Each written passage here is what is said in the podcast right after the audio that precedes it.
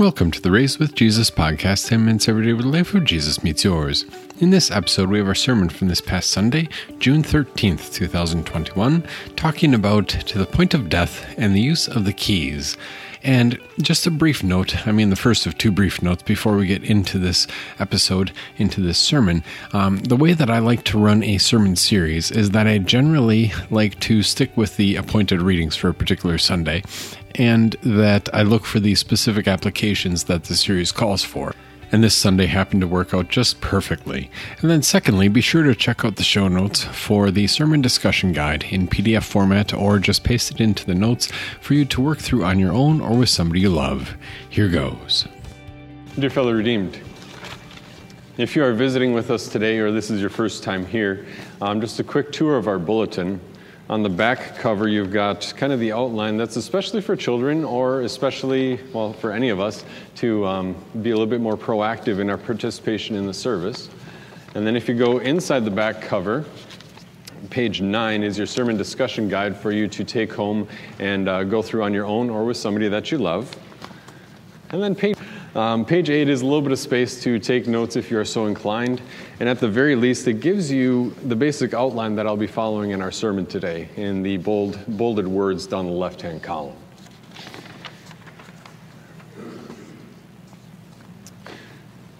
Two weeks ago, when we started talking about this, this topic that we're considering to the point of death, we talked about, first of all, the fact that there at Holy Baptism, God committed you to this battle, and God committed you to make a Christian confession. There at Holy Baptism, even the youngest among us was brought into the sheepfold of our Savior, the Good Shepherd. And, and we even talked about the fact that in most of our congregations around eighth grade or so, you know, before the kids most of our kids, at least, know how to run the dishwasher properly and empty it before most of our kids perhaps know how to do their own laundry and fold it and put it away. Um, around eighth grade, most of our congregations have the children come forward after a period of instruction, and they are confirmed in the Christian faith, confirmed in the Lutheran faith, where they stand up and confess that, uh, yes, I would rather, I would rather lose my life than lose my Jesus. And after that period of instruction, they are welcomed eh, as participants at the Lord's table, as people who are instructed and people who have the ability and capacity to examine themselves. Then last week, we talked about some of the joy that we have as Christians, that it's perhaps easy, or perhaps even too simple, if that's a better word. It's perhaps too simple to fall into kind of this us versus them mentality and think all we're doing as the Christian church, we just got to hold on to what we have. We just got to hold on to what we have until Jesus comes again. It's kind of like an us versus them, as though the Christian church is huddled up in this little fortress waiting for Jesus to come down with relief from heaven. And that is a picture that has served the Christian church well over the years. Indeed, it's the picture that Tolkien used at the end of the Lord of the Rings trilogy. But last week we talked about the rest that Jesus provides. That our life as Christian confessors, our life as Christians, you could just leave it at that, is one of joy, one of rest, one of positive blessings and benefits that include rest from the work that we thought we had to do in order to earn God's favor. And that rest for the conscience spills over into the rest of our lives and spills over and, yes, colors our Christian confession as well. But then we get to this week. Then we get to this week. In our first reading, God seeks out Adam and Eve who are hiding in the garden after the first sin, and they, they are experiencing that sense of guilt and shame for the very first time, and to a degree that neither you or I could certainly comprehend. And God seeks them out. Where are you? Adam, where are you? God knows where He is. But that seeking love of God is the exact image that we have even for Christians today. That seeking love of God, where he didn't want Adam to, to simply die in his sin, to run away from God forever. He didn't want Adam to cover over his sin and his guilt and his shame with, with distractions and trying to forget about it. God didn't want Adam to think that everything was hunky dory just because the sun was still shining and the fruit was still growing on all those other trees. God sought him out so that, so that God could call him to repentance, could call him back to the truth, back to the faith, which opens the door to the exact topic that we're talking about today, which is what we call the use of the keys. You know what keys are, right? I mean, we, we open and unlock our, our door, we use keys on our car, maybe you even have a fob for your car. Um, but God uses the keys with Adam and Eve. As he goes and seeks them out, and he, he says, What have you done? That proclamation of law, he's looking He's looking for this confession, this admitting that, yes, I have sinned against you. I did exactly what you told me not to. And even though, even though some people might try to dismiss Genesis 3 as, as myth, well, Jesus said it was true, Matthew chapter 19. And even though people might try to dismiss Genesis 3 as out of place, all that is, is trying to dismiss the authority and the power that God has. God gave one command do not eat from this tree, and they ate from it, and then they hid. And we know that pattern all too well. Maybe it's not eating fruit from a tree. Maybe it's not breaking a specific command that God had spoken to us like that. But I'm sure that I'm sure that you know from your own experience and from your own conscience, as Christians who have been instructed in the Word of God, has there been a time in the last week where you knew something was incorrect and you did it anyway. Where you knew what God says about, about lust, and those thoughts, well, they didn't just linger there. You know what God says about coveting, and, and it came to mind, and then you dwelt on it more. Coveting not just, I want what they have, but I want that specific thing. You know what God says about just fill in the blank? The blessings that He has entrusted to you, the responsibilities that He's given to you, and we let our words and our thoughts sin against God and our fellow person. And God, in His seeking love, seeks you out the use of the keys is really, I try to distill it down as much as possible. The use of the keys is the proclamation of law and gospel to a specific person. Where God, in His love, proclaims His law, and our consciences bug us as the voice of God's law in our hearts. And God's law convicts us, even though we want to run away even though we follow the footsteps of our father Adam, even though we want to run away, God's law convicts us and says, You can't. There's no excuse, there's no way to get away from what you've said.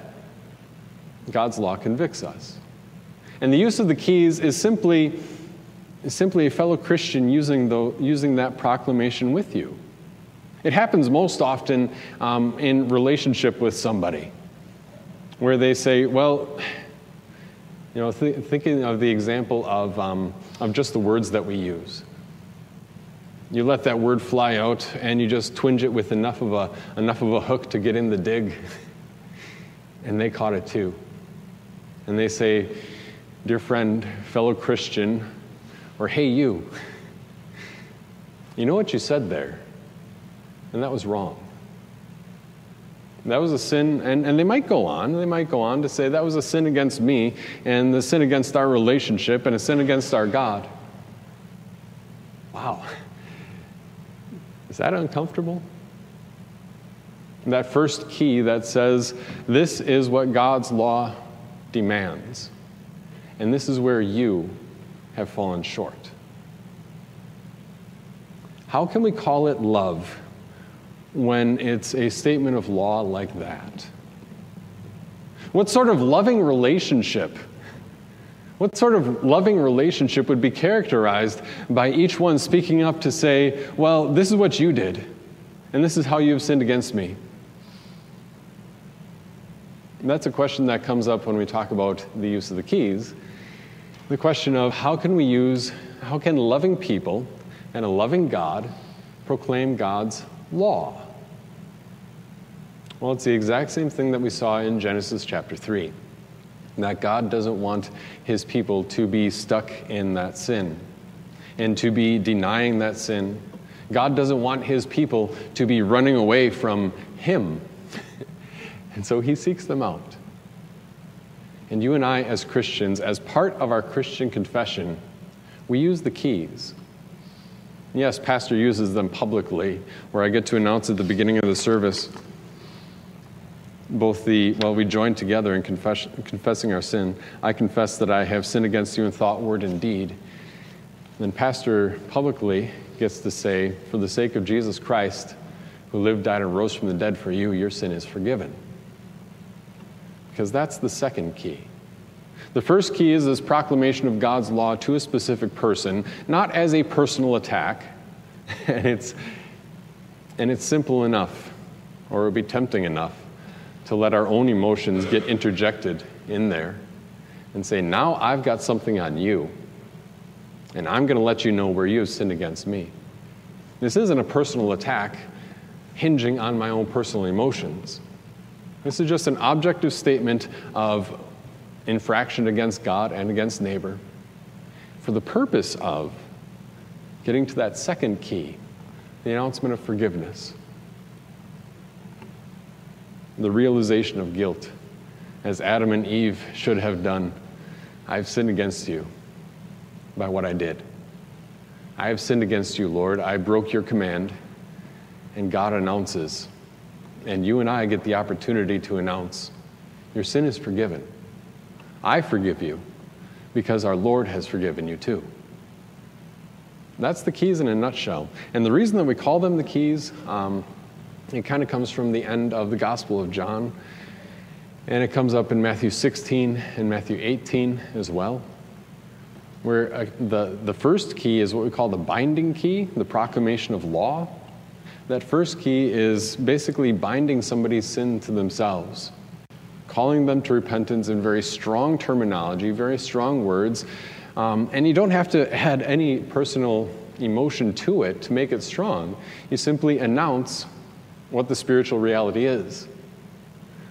Dear friend, by your unrepentance, you have forfeited the forgiveness that Jesus won for all people. It's not always a pleasant thing to say, but it's certainly a necessary thing to say. And we, as mature Christians, and you can think of this in your own life, that we often have to do and say things that aren't necessarily pleasant, but are definitely necessary. And the purpose of that proclamation is to get to that second part, the second key, the loosing key or the unlocking key, where you can announce, dear friend, your sin is forgiven, and the door to heaven is unlocked and open to you. Why does this matter? Because it would be quite tempting for us to forget what Jesus wants us to do and it would be tempting to see and dismiss what God is doing there in our first reading, and to buy into the ideas of the world around us, to say, love doesn't say that. If you say, dear Christian, that you have a loving God, then certainly here are the category of things that you cannot address and here are the things that you cannot say. And we, as polite people back in Minnesota, we called it Minnesota nice. Um, first of all, that's an absolute fallacy, it doesn't exist. But second of all, that idea of social niceties is just kind of this cultural pressure to say that we don't talk about that here. And if you just paste on a smile and get on with life, then we can pretend that everything's okay. But as Christians, who have been baptized into the truth, we don't have the option of just pretending that everything is okay. We aren't here to be, you know, the, uh, the police. We're here as fellow redeemed sinners. We're here in the presence of God to say, I know what my Lord has done for me and won for me. And the only way, even as Jesus puts it in our gospel lesson, the only way that this forgiveness can be forfeited is through unbelief. And we, all we can do, I mean, you and I can't read hearts, but we can go by what we see and by what we hear. And that if somebody says they are a Christian, that doesn't work with persistent and unrepentant sin. I've talked about this before, and I think, it, I think it fits here, and it's perhaps a helpful memory hook that our confession of talk, what we say we believe, we want to mesh up with our confession of walk. And, and that's not to say that Christians never sin, they most certainly do, but the attitude is entirely different. The attitude of the Christian is that of, well, waking each morning and recognizing that my Lord has given me another day and that my Lord, who baptized me into his own body, has promised his baptismal grace for this day. Of this humility that says, I'm not going to defend what I do. If somebody, if somebody confronts me, then I'll freely say, Yes, you're correct, and I was wrong, and I'm sorry. Not, it's okay. But that, that sorry is followed up with, I forgive you. That's the keys. That's the attitude of, of the Christian. As we confess this faith together as Christians who have the only, the only option we have is to, is to confess the Christian faith in how we use these keys, then we need to use them. In our relationships with one another and even in, in, within God's church. To say, instead of letting holding a grudge against somebody and letting their words just fester in the back of our minds. Just get it out in the open and say, I, I was really hurt by what you did there, by what you said there. That was a sin against me or a sin against us in, in this relationship. Most of all, it was a sin against our God. And we don't talk that way. And, and I know that part of that is because a lot of our culture is built on, on this idea that feeling shame for things is a bad thing. But as Christians, we should be able to be a place and we should be able to be people who can say, Yes, I did do that. And I did say those things. And the proclamation, the announcement from the other Christian, Dear friend, your sin is forgiven because Jesus died and rose, and I forgive you too. And I forgive you too. What would your life look like if that confession, that announcement and of, of law and gospel, if that confession of sins and the forgiving of sins characterized your life? What would your, what would your marriage look like if the, the argument wasn't, well, you said this, and the counter argument, well, but remember that time when you, you did that? What would your marriage look like if you just took a step back and say, I'm sorry, and that was wrong of me? And followed up with, you know, here's this moment of vulnerability where you, you said, I'm sorry, and the other person has, has the free reign to say and do what they want, and they say, I forgive you and I love you. What would your parenting look like if we addressed our children not just with stop that and don't do this, and this whole set of cultural presuppositions that children are to be heard or they're to be seen and not heard, and they always have to have to be behaving in every circumstance, behaving properly. But what would it look like if we honed in a little bit more closely on that relationship of respect between parent and child. That the child owes respect to the parent, and the parent owes that sort of love and care for the child. Well, all of a sudden, two thirds of what really might get parents irritated is, is, off the table. Like, I don't really mind if, you, if you're doing that right now or if you're walking away from your dinner right now because you'll be hungry later. But when you talk about that relationship of respect, you know, son, not to, I'm not going to name names, but you could, you could imagine. You know, son, the way that you said that, really conveyed or said a lot about, um, was very rude and disrespectful.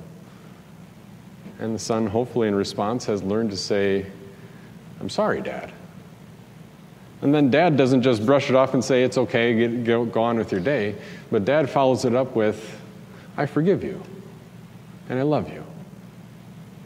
That's the sort of relationship that the use of the keys is designed to foster. That's the sort of confession, the sort of Christian confession of faith that the use of the keys is designed to encourage. And how often? This is the toughest part, right? How many blessings have we left on the table and unused through our lack of the use of the keys? Because we don't want to rock the boat. And how many times has a relationship simply not progressed because we were afraid of how the other person might react? And I think each of us can probably think and name for ourselves exactly, probably in vivid technicolor in our own minds, exactly what Pastor Hagen might be referring to in your own life. And for that, I have the privilege of announcing to you personally, individually, and as a body that you called me here to use the keys publicly on your behalf. And for the sake of Jesus Christ, who rose from the dead, your sin is forgiven too. What would your family and your relationships and our congregation and our congregations look like if we practiced the use of the keys? Now, there's that one caveat, and, um, and it's right there in our gospel reading. The one caveat from Mark chapter 3 is here is Jesus, and he's preaching and he's teaching, and he's, yes, using the keys. and his family says, Oh man, you're crazy. His family tries to come and say, He has lost his mind. Um, verse 21 When his own people heard this, they went out to take control of him because they were saying, He is out of his mind. He's totally lost it. You know, this isn't what we do here. This isn't what um, our society deems as, as nice. This isn't what, what God's people should be doing. You know, as followers of Jesus, we need to be, we need to maintain that veneer of being nice. And Jesus isn't using nice words. And so his family says, you know what? this is embarrassing, and maybe he's a little crazy. But how does our Savior respond? There at the end of our gospel lesson? He replied, Who are my mother and my brothers? He looked at those who sat around him in a circle and he said, Look, my mother and my brothers. For whoever does the will of God is my brother and sister and mother.